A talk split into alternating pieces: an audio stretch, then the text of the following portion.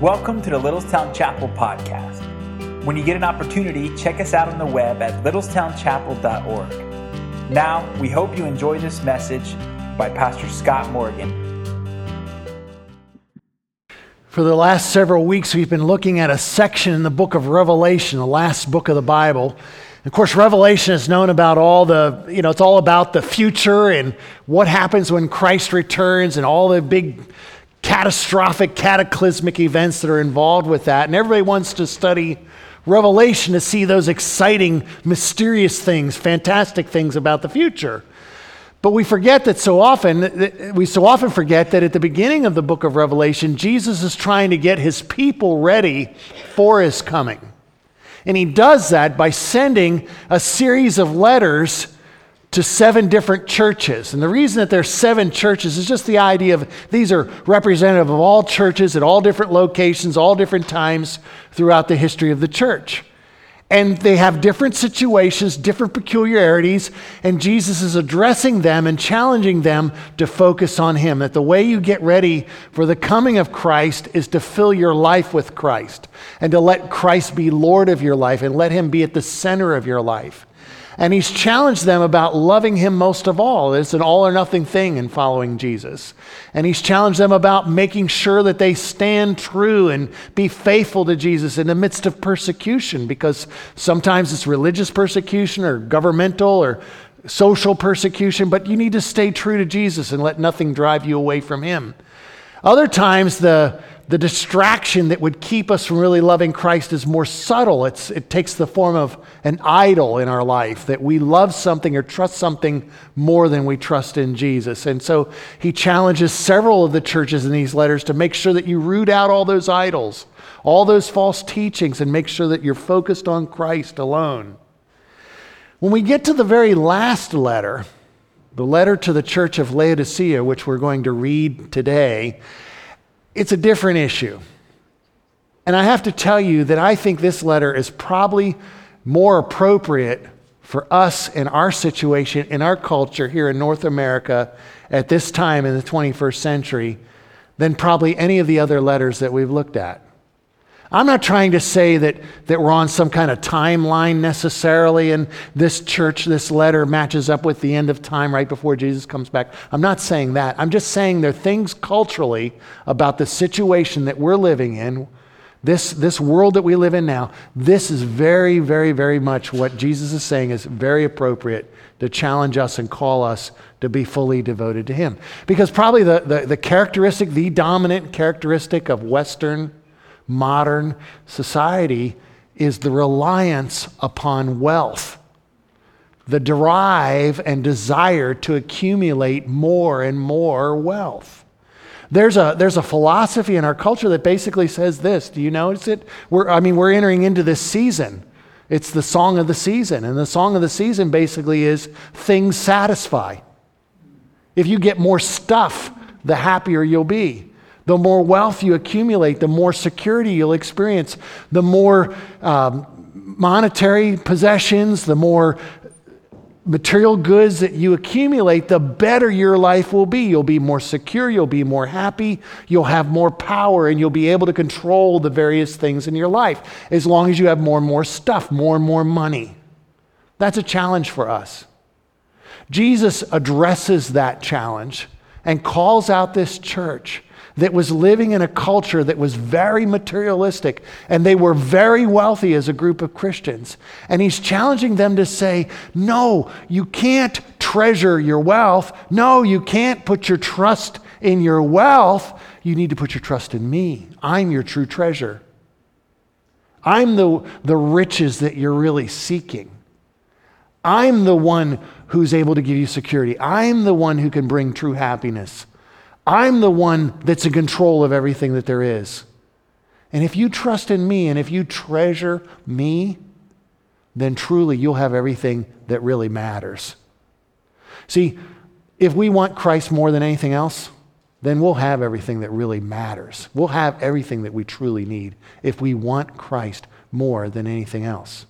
Now, some of you right away are saying, look, I got to pay bills, so I got to have a job. And I got to make money, right? I got to put money in the bank. Someday I'm going to retire, so I got to get ready for that. I got to have insurance. I got to have, I, you know, my family deserves to go on a vacation, don't we? I, I need a car, don't I? I have to have a house or shelter, don't I? Of course, of course. All those things are true.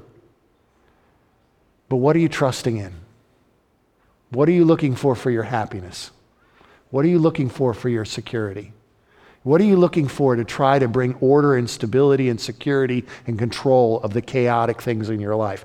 Are you relying on your wealth or are you relying on Christ? That's the dilemma we're facing. And what happens when that wealth disappears?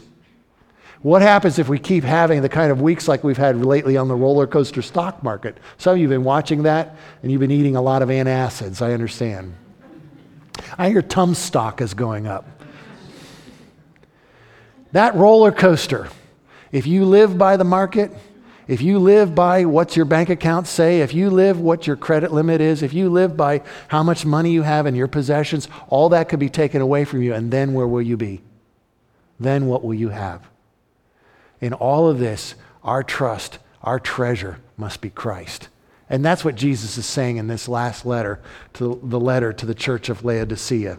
I want you to take your Bible. I want you to read with me one more time this morning. And I want us to look at what he says in Revelation chapter 3, verse 14. I want you to see that. And I want you to notice his call for us to welcome Jesus, to open the door of our lives and let him in because he is our greatest treasure. And if we treasure him more than anything else, then we'll have everything that really matters. Revelation chapter 3, verse 14. This is on page 1030 if you're following along in the Bibles here at church. And to the angel of the church in Laodicea, write the words of the Amen, the faithful and true witness, the beginning of God's creation. I know your works.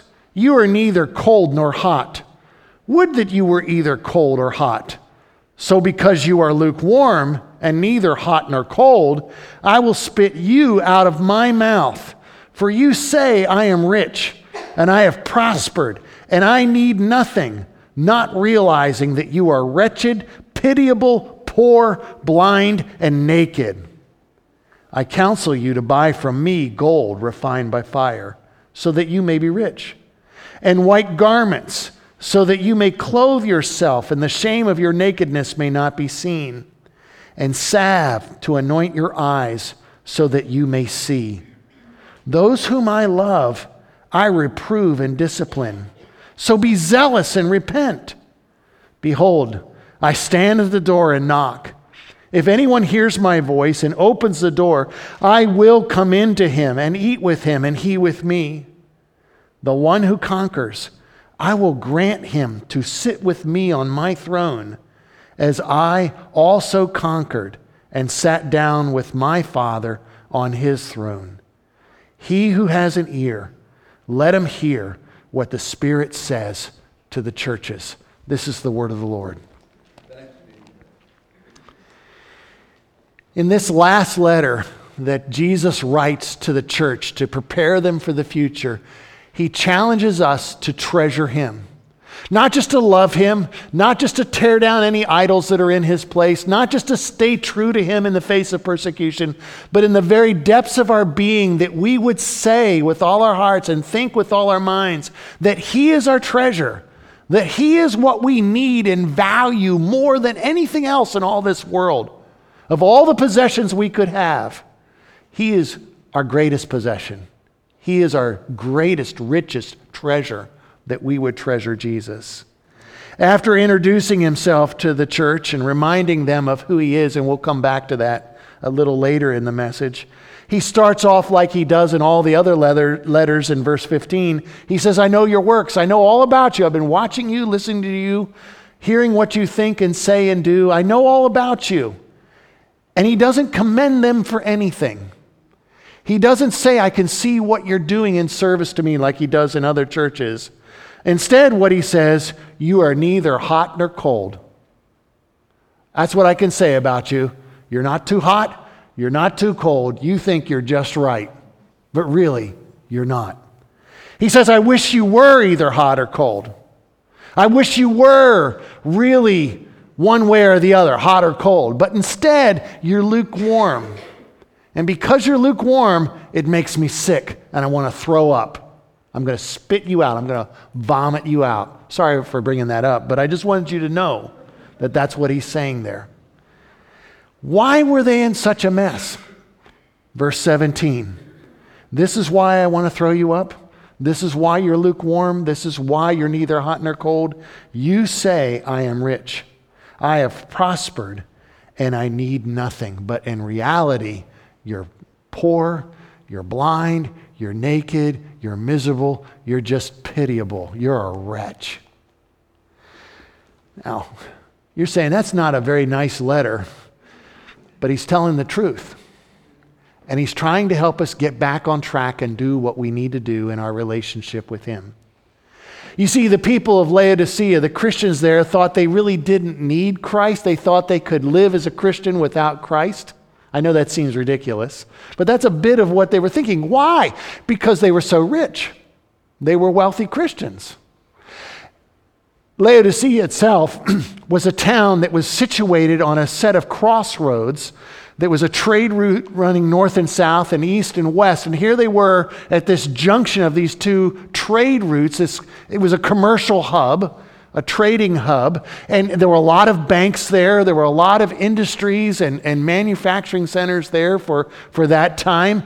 There were large herds of sheep that they would harvest their rich black wool, raven black wool that was very soft. And they would weave it and make it into beautiful cloaks and, and garments and robes. And it was highly prized, these, these elegant black robes that they would manufacture there. Large banking industry as well, financial trading and commerce storage and such as that, distribution. All of this was a very, it was a very wealthy place. On top of that, they had a prestigious medical school located in Laodicea as well, that of all things specialized in the study of eye diseases. All this was going on in Laodicea, and they were the, the capital city for that region as well, a throne city. Laodicea was wealthy, it was affluent, they were successful and prosperous. They had nothing wrong, everything was going for them. And Jesus says, actually, you're miserable. You're in terrible shape.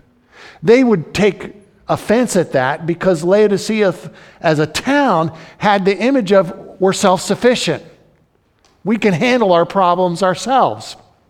For example, in 80 AD 60, there was a terrible earthquake that destroyed that city of Laodicea and many other cities in that region. And in our country, when there's a natural disaster like a, a, terrible hurricane or maybe the wildfires in California, some other disaster like that, the towns and, and, and the municipalities in that region, they will, they will ask for the president to declare a, a state of emergency, a, declare it a disaster area.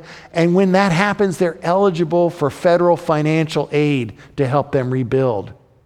Rome in the first century offered that kind of financial assistance to all the cities that had been devastated in that earthquake. All the cities in that region took the financial aid except one, Laodicea. They said, We don't need your help. We can rebuild ourselves. In fact, they actually rebuilt their city even more beautiful and elegant and sophisticated than it was prior to the earthquake. We can handle it ourselves. We don't need your assistance, but thank you very much. We can take care of our own problems because look how wealthy we are. But Laodicea had a problem. It did have a difficulty. And its major problem was this other towns around them had their own supplies of water, but Laodicea did not. It was just a, a commercial hub where the crossroads met. And, and that's what made it a strategic place and such a prosperous place. They had money, but they didn't have good water. If you went to the north to a town called Hierapolis, they had hot mineral springs where people would flock and they would bathe in these pools of the hot mineral water. And they thought that it was medicinal in value, that it would, you know, their, their sore, aching muscles, their, their problems, the physical ailments that they had, we'll just go sit in the hot springs and soak in hot springs, and, and that'll help heal our bodies of disease. To the east was the town, the city of Colossae, where we get our book, the book of Colossians in the New Testament, one of the letters of Paul. And at Colossae, they had mountains around the city that were covered with snow. And in the spring, the snows would melt, and that fresh snow melt would come down and fill their streams and fill their springs with sparkling, clear, cold, pure water. And people would go all around, from, would gather from all around to Colossae to drink the refreshing, invigorating water that they had. Laodicea had no water like that. In fact, they had money, so they built a pipeline, an aqueduct, to bring water from the south it was hot mineral water, and it would come down. And in fact, it had so much, so many minerals in it that actually they, the archaeologists have found the pipes just covered with calcium deposits, actually clogging the pipes. They, they found the artifacts showing that. But these pipes, as they were clear, the water would be carried from six miles or so away and would be brought to the city, and the people would drink it. But it was, it was lukewarm. Ugh. Not cold like you need on a hot summer day when you're working, but not hot enough to bathe in or, or to use in cooking. It was just kind of lukewarm and it just had to sit there and it was kind of useless until it either got cold or hot. You either heated it up on the stove or uh, a fireplace or you let it sit around or you put it out in the snow later on in the winter. Then, then it was useful. Paul says, or rather, Jesus is saying to the church there at Laodicea, You have put yourself in a position where you're useless to me. I wish you were either hot or cold. Hot's good, cold's good. Some people say, you know, hot is you're really on fire for the Lord, and cold is you're an atheist and you hate God. No, he's, he's saying hot's good, cold's good. So he's not talking about spiritual fervor, he's talking about usefulness. You don't like the water in your city? That's what you're like to me. Why? Because you say you're rich and you have need of nothing, and you say you're self sufficient. What's wrong with being self sufficient? I thought we're supposed to pull ourselves up by our own bootstraps. I, to, I, thought we were supposed to work hard and save and be industrious. I thought we are supposed to, you know, take our wealth and pay our bills with it and do that kind of stuff. Why, what's wrong with being self sufficient? There are three dangers that come from trusting in your wealth. And Jesus mentions all three of them here at the beginning of the letter. You see, it's not the wealth that's the problem, it's trusting in your wealth. Jesus never says that money is the root of all evil, he says it's the love of money. That's a cl- very important caveat that we need to add there. It is the love of money that is the root of all evil. That's what we have to watch out for. We have to be on guard that we're not trusting in our wealth or loving our wealth, finding our security in our wealth, but instead our love and our trust and our hope is in our God, that we're rely- relying on Him. Here are the three dangers of trusting in wealth. The first danger, he says right here in verse 17, for he says, You say you're rich, you've prospered, you're accumulating wealth, and you say you have need of nothing. You say that there's no need you have, there's nothing you need. We're fine, thank you. We can take care of ourselves. That's what you say. But reality is, he says in the middle of verse 17, you don't realize, you don't know this, this is the fact, and you don't know the facts. Rather, you are wretched you're miserable and you're unhappy. Really, if you look deep down in your soul, you've got all this stuff, but you're miserable.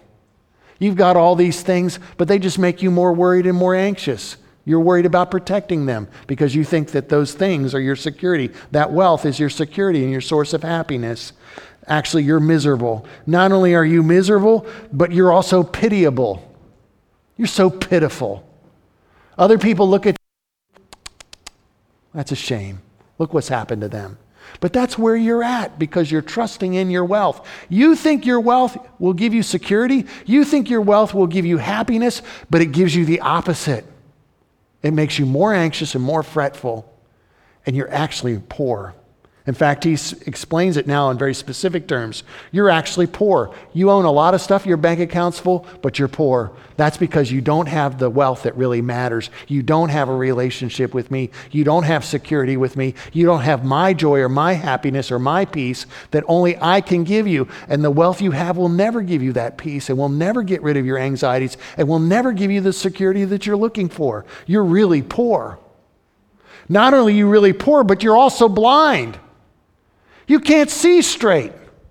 You don't see what reality is all about. You think that I can be bought off. You think that if you just throw a little money in the offering plate or you give a little bit to the poor, you think that I'll be happy and I'll be able to look at you and be able to take care of you if you could, if, you know, like you're trying to appease me. No, you don't see the facts. You actually are blind to your real condition, that your wealth is a wedge between you and me. You're trusting in your wealth, and you think your wealth is a sign of spiritual prosperity, and it's not. You think your wealth is a sign of your spiritual health, but it's not. Your wealth is a wedge, it's a barrier to you trusting in me and relying in me. And not only that, he says, you're not only poor and you're not only blind, but he says, you're also naked. In that culture, nakedness was a sign of disgrace and shame. If your clothes were in tatters or, or somehow you were brought into judgment, your clothing would be stripped from you and you would be punished naked like that. And it was a shameful, disgraceful thing. And Jesus is saying, You're standing here in front of me and you're buck naked. And that's not something to be proud of or boast in. You should be ashamed. You should be ashamed because you have nothing to cover up your sinfulness, your shamefulness, your guilt. Only I can cover that for you. You see, the problem with wealth is that it deceives us. It actually leads to ignorance. This is the first danger of trusting in wealth. It will make you ignorant because you think, I've got enough money to fix my problems, I've got enough money to make my life okay. When Jesus says, No, you don't.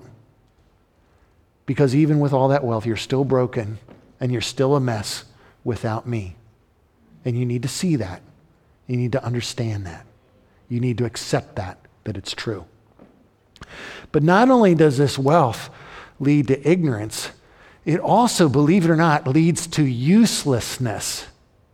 If you trust in your wealth, it makes you useless in the hands of God.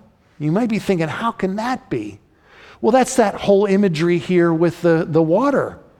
Jesus is saying, I wish, I wish you were like the water that was really hot, hot, hot out of the springs, the, the, mineral springs. Or I wish it was the really, really cold water that everybody wants to drink. That's what I'm looking for because those kinds of water is useful. But the water that's lukewarm, people just kind of set it aside until its temperature changes. It's kind of useless.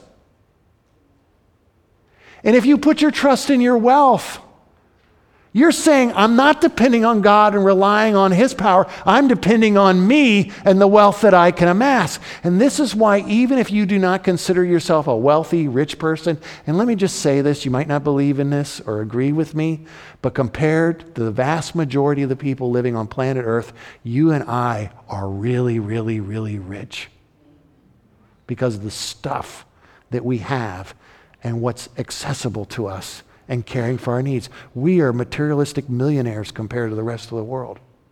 And I get in our culture, none of us are part of the, the 1%. I understand that. But that's because our culture is so wealthy and so rich. Even if you're living on a fixed income, you are still far more rich than the vast majority of people. Even if you've been laid off and you're struggling to pay your bills, you are still far more rich than the vast majority of people living in our world today and, and compared to people living in, in previous generations as well. We have to accept that. So Jesus is saying here look, when you are trusting in your wealth, that wealth will make you useless because you think that I've got the money to solve my problems and I've got money that's going to fix the church's needs or advance the kingdom of God. But no, it's prayer, it's trusting Him, it's obedience. Those are the things that make us useful.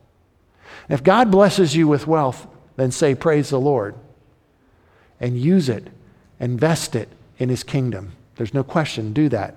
God will make some of you very wealthy. God will make others of us kind of average when it comes to wealth. Paul says there are times where I had a lot of money and there was times where I had very little money. But in either case, I learned to be content because I can do all things through Christ who gives me strength whether I'm rich or whether I'm poor, whether I'm abased or I abound, I have enough because of the sufficiency of Christ. He's my treasure. When we trust our wealth, we put ourselves on the sidelines and God can't use us because we're not trusting Him, we're trusting in our wealth. Jesus says, You're lukewarm. You're that water everybody just sets aside until it either cools off or it gets hot again. Don't set yourself on the sidelines. Don't make yourself useless. But then, this last thing that we really need to focus on, it's kind of revolting what Jesus says. But he says, You know, because you are lukewarm, I want to throw you up. I want to vomit. It's going to lead to your rejection if you choose to trust in your wealth. It will lead to his rejection of you. And you're saying, wait a minute, I thought our salvation was secure. That's true, it is.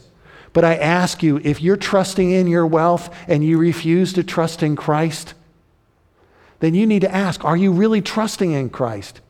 Are you really relying on Him? You may say you're a Christian, you may claim the name of Jesus, but if you're still praying, in a sense, you're focusing all your life's energy and all your work about amassing and finding security in your wealth, then you need to ask the question Do I really belong to Christ? Can Christ lead you? A man came up after the first service and he said, You know, I, I worked hard to build my home. I put a lot of my sweat equity into this home. I, I, I, saved money. I did this. I built it. It's a beautiful home. And, and, and are you telling me God doesn't want me to have that home? I'm saying, no, I'm not saying that at all.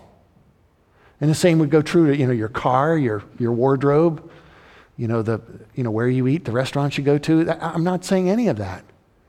What I am saying is, what if God were to lead you to give up that home and move downtown to an apartment to minister there to the homeless people in Littlestown or Hanover?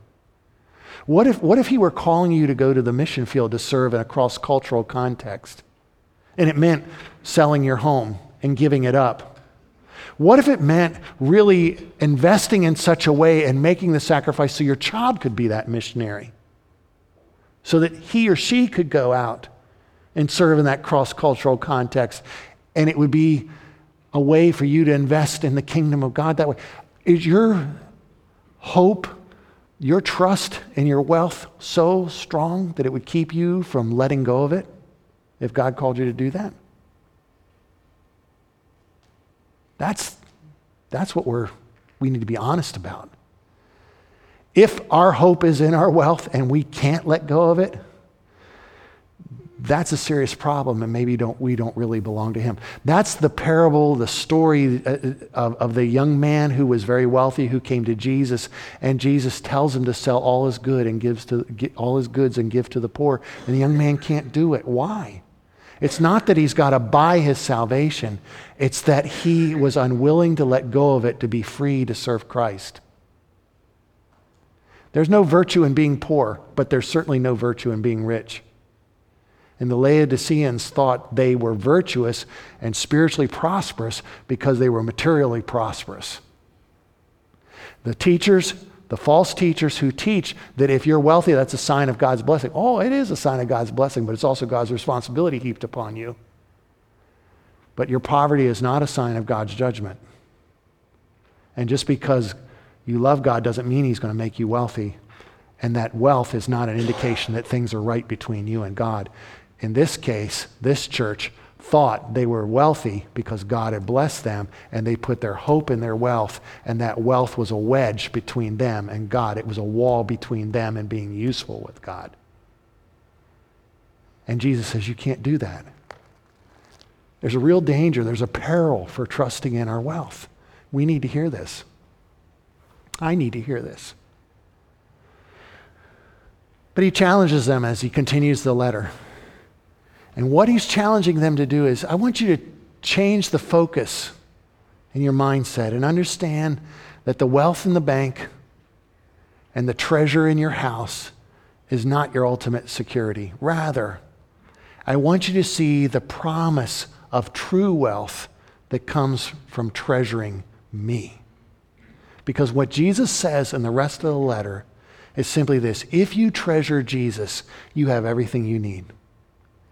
If Jesus is the source of your riches, if He's your highest, most priceless treasure, then everything that matters is yours already because you've got Him. He's your greatest treasure.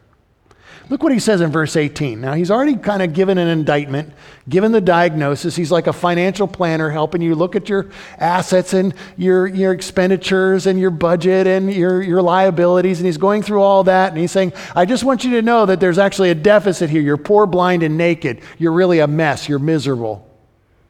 So, like a good CPA, a good financial planner, this is where you're really at, and you're in bad shape because you've invested in the wrong things. You've gone to the wrong stores and bought the wrong stuff. You think you're rich, but you're really not. You're very poor and blind and naked. So, here's what I advise you to do. And he uses a word that just simply says, This is my advice. It's kind of understated to get the point across a little dramatically. You know, if I were you, this is what I would do instead of, I command you. It's a bit of an understated way just to get our attention. He says, I advise you, I counsel you to buy from me gold refined by fire so that you may be rich. Well, look, he's already gotten after them about being wealthy and trusting in their wealth. So he's not saying go out and buy gold bullion. He's telling them to buy true spiritual gold true wealth, true riches. We read in other places in Scripture that when we put our trust in Jesus Christ and rely on Him, we get a salvation that's like pure gold, refined by fire. And in 1 Peter, it talks about the refining of the fire, the refining of our faith. It's through suffering. And He's saying, put your trust in me. You'll have the gold that you really need. You'll have spiritual riches with me. And yes, they'll get refined, and they'll get refined through the suffering of life, but you don't go through that suffering by yourself. You go through it with me. You have true gold that no suffering can take away from you. So I, I counsel you, I advise you, buy that gold from me. Have true spiritual wealth that you may be truly wealthy, truly rich, because you're not rich now. You're not wealthy now. And then he says, I want you to buy white garments from me so that white robes literally, literally so you can clothe yourself and the shame of your nakedness may not be seen there you are. You think you're dressed so finely in those black robes with that fine, soft wool, that raven's black wool. You're wearing that and other fine clothing that money has bought for you. But you know what? You're actually standing before me and standing before everybody else, covered with your shame, covered with your disgrace because of sin. You're actually naked and you need to cover that up. And the only way that you can cover that up is through the righteousness of Christ. That's what those white robes represent the righteousness that Christ gives to us. He lived a perfect life and died in our place so that we could receive his righteousness as a gift, so we could be forgiven and accepted by God. So that when God looks at us, even though I'm the biggest screw up in the world, even though I've sinned so terribly, even though I've failed to keep his law, I can still stand before him and he say, I love you, I accept you, I fully approve of you because you're covered with the righteousness of my son Jesus. It's on you. You're dressed for true spiritual success because you're covered with the righteousness of Christ. He says, I urge you to buy those white robes. You need those. You need to dress like that. That's what all the saints of God are wearing. And then he says, You're blind, so you need something for the blindness. So I counsel you, I advise you, go and get some eye salve from me. Not that Phrygian, that's really what they called it, Phrygian powder that they manufactured there in Laodicea. They took the different minerals and such and they mixed it with water and they made like a doughy paste and they would rub it on their eyes to try to get rid of the different infections and stuff that people would be afflicted with in their eyes. And he says, I, am I'm, I'm asking you, you need to get the eye salve from me. Don't run down to CVS or Rite Aid, just, just come to me. I'm the source of those white robes. I'm the source of that pure gold. You come to me, and when you come to me, I've got this eye salve, and you put it on your eyes and you rub it in, and you will see.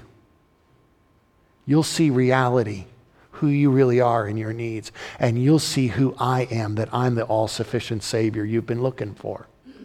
You'll see. But you need to come to me. And when you treasure me, Everything else that matters will be yours as well. True wealth, true righteousness, true sight will be yours. Now, notice what he says in verse 19, because in verse 19, He just, he kind of reminds us because I can imagine the, the Laodiceans, you know, reading this letter, hearing this letter, they're kind of squirming in their seats and saying, man, why is he busting on us so hard today? You know, every now and then someone will say up to me after church, Preacher, you were preaching to me today. You were stepping on my toes. Don't worry, I was stepping on mine as well. They were probably thinking that. So Jesus wants to assure them and say this is his motive for offering this true wealth to them, supplying this all sufficient wealth to them. He says, Those whom I love, I reprove and discipline. I love you. So I want to correct you. I want to show you and rebuke you that what you're doing is wrong. It is wrong for me to let you think that you're really wealthy when you're very poor. It's wrong for me to let you think that you really can see what's going on when you're actually blind. It's wrong for me to let you think that you're dressed to the best when really you're naked and you need to be covered because of your sinful disgrace and shame. So if I love you, I'm going to help you find true wealth and true righteousness and true sight. I love you. So, yes, I'm rebuking you. And yes, I'm correcting you and disciplining you as I say this. But I love you. And because I love you and because I'm calling you to do this, you need to be zealous. You need to be earnest about this. Take this seriously and do something about it. Stop trusting in your wealth. Stop trusting in your material possessions and put your trust in me. Instead of hoarding more and more things, get more and more of me. Learn more and more of me. Draw closer and closer to me. Be earnest about this and repent. Come back to me. Because really, I'm the treasure that you're seeking, the treasure you're really looking for. It's me. Come back to me. In fact, if you're worried about coming back to Him and you're not sure you know how or can, look at verse 20. Because in verse 20, guess what? Jesus has come to you. He's come to you. Even though you didn't invite Him, He's come to you. And he says in verse 20, would you read verse 20 out loud with me? Behold, I stand at the door and knock. If anyone hears my voice and opens the door, I will come into him and eat with him and he with me. How many of you have ever seen that picture of Jesus, you know, in his robe, long brown, blonde hair, standing there just kind of knocking on the door? Maybe he's got a lantern in his hand. He's not, he's waiting for somebody to open the door. Knock, knock, knock. Hello, hello. We often look at this verse and we say that this is a salvation verse. That, you know, if sinners would just open the door, Jesus will come in. You know, invite Jesus into your heart. And if you invite him into your heart, he will come in and make himself at home there and, and do that. And you can use the verse that way, but that's not really what this is about. It's about a church that is so full of themselves and so self satisfied because of their wealth and their trust in their wealth. Jesus is knocking on the door and saying, Hey, I'm out here. I'm really the treasure you need. Let me in. May I come in? And the thing that I find very fascinating here is that he does say, Whoever opens the door, if anyone hears and opens my uh, hears my voice and opens the door, I will come in to that person. It's personalized. It's, it's not just Jesus standing out there by the red doors, banging on the glass, asking to come in. He's standing in front of you, your life, the door of your life. And he's, he's gently knocking and he's calling. And he's challenging you Will you trust me? Will you invite me in? Will you let me become your greatest treasure? He's not going to barge in. He's not going to demand access and kick, you know, kick the door down with a battering ram. He's not going to do that. He's waiting for you to invite him in. He's waiting for you to just answer the door. Let him in. And look what happens when he comes in. Everything you're really looking for in this life, He brings. He said, I don't see that. He says, Well, think about what this means. If anyone hears my voice and opens the door, I will come into him and eat with him and he with me. What do you need more than anything else? A new, vital, reconciled relationship with God. In the ancient world, when enemies would finally start making peace, they would invite one another to their homes and they would share a meal and they would begin working out their differences over that meal. There's something about food that just helps everyone relax. It's something about food that just causes us to engage conversation. We often just look at food as a way to consume energy and get fuel to go out and do the next thing, when God so often wants us to see that food is something that we just are supposed to linger over and fellowship over and enjoy sharing together. And Jesus is saying, I'm willing to come into your life. You think you need to chase me down? Guess what? I've already come to you and I'm knocking on your door and I'm calling to you. Would you just let me in? And when I come in, I, the ultimate uninvited guest, when I come in, I invite you to invite me. When I come in, you will eat with me, you will dine with me, and I will dine with you. And he's emphatic there. He will dine with me. None of this like at Thanksgiving time where they've got the grown up table and then there's the little kids' table. None of that. Now, I know little kids sometimes want to be with their cousins, but I remember thinking, okay, I'll sit with the little kids, but I really want to be with the grown ups, can hear what they're talking about. Jesus is saying, No, you'll be at my table and you'll be with me. You'll dine with me. You'll share life with me. You'll share my blessings with me. You'll share me with me. All my life with me. You'll have that. I'm calling to you and knocking on your door. Will you open the door? I think he's saying, Will you trust in me and make me your greatest treasure? I am what you're looking for and longing for. Will you trust me?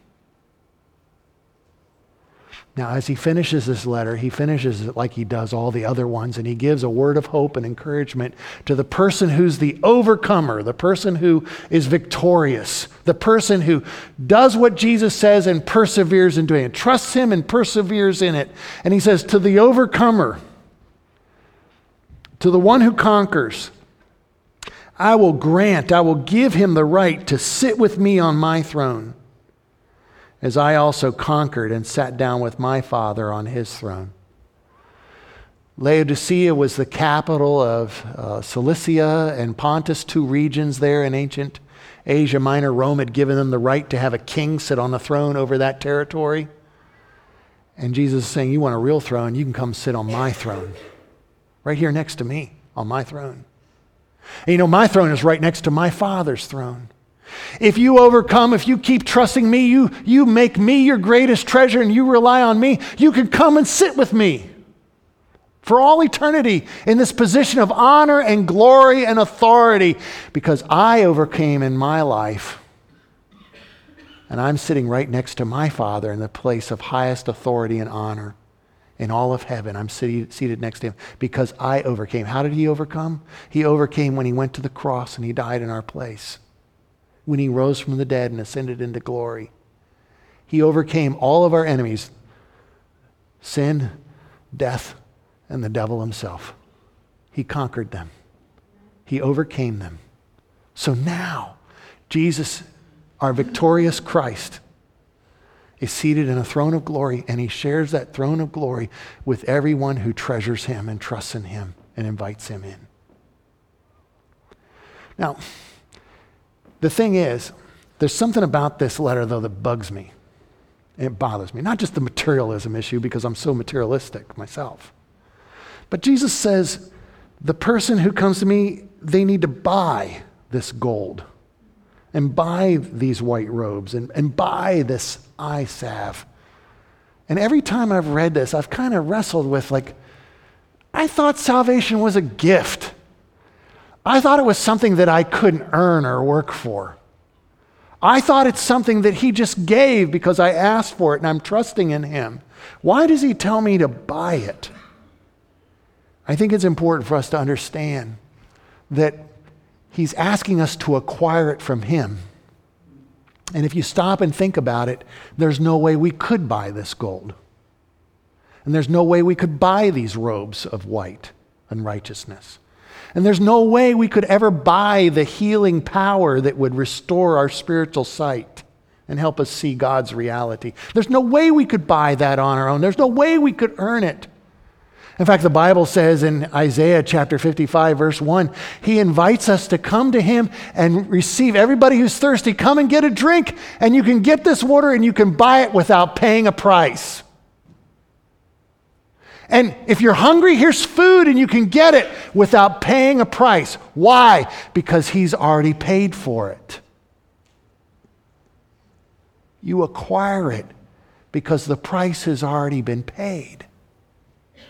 He paid for it through his own death, through his own sacrifice, that act of overcoming sin, death, and the devil. As he did that, he paid the price so that you could receive that true righteousness that true spiritual wealth, that true spiritual sight. It's a gift that comes to you because He paid the price.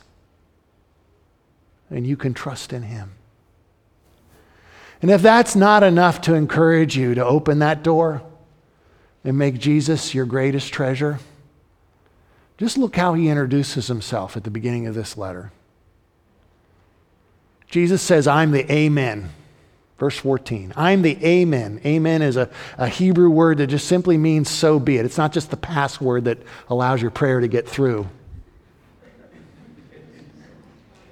It just simply means so be it.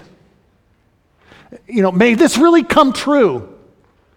I'm in agreement with God and those of us who are praying.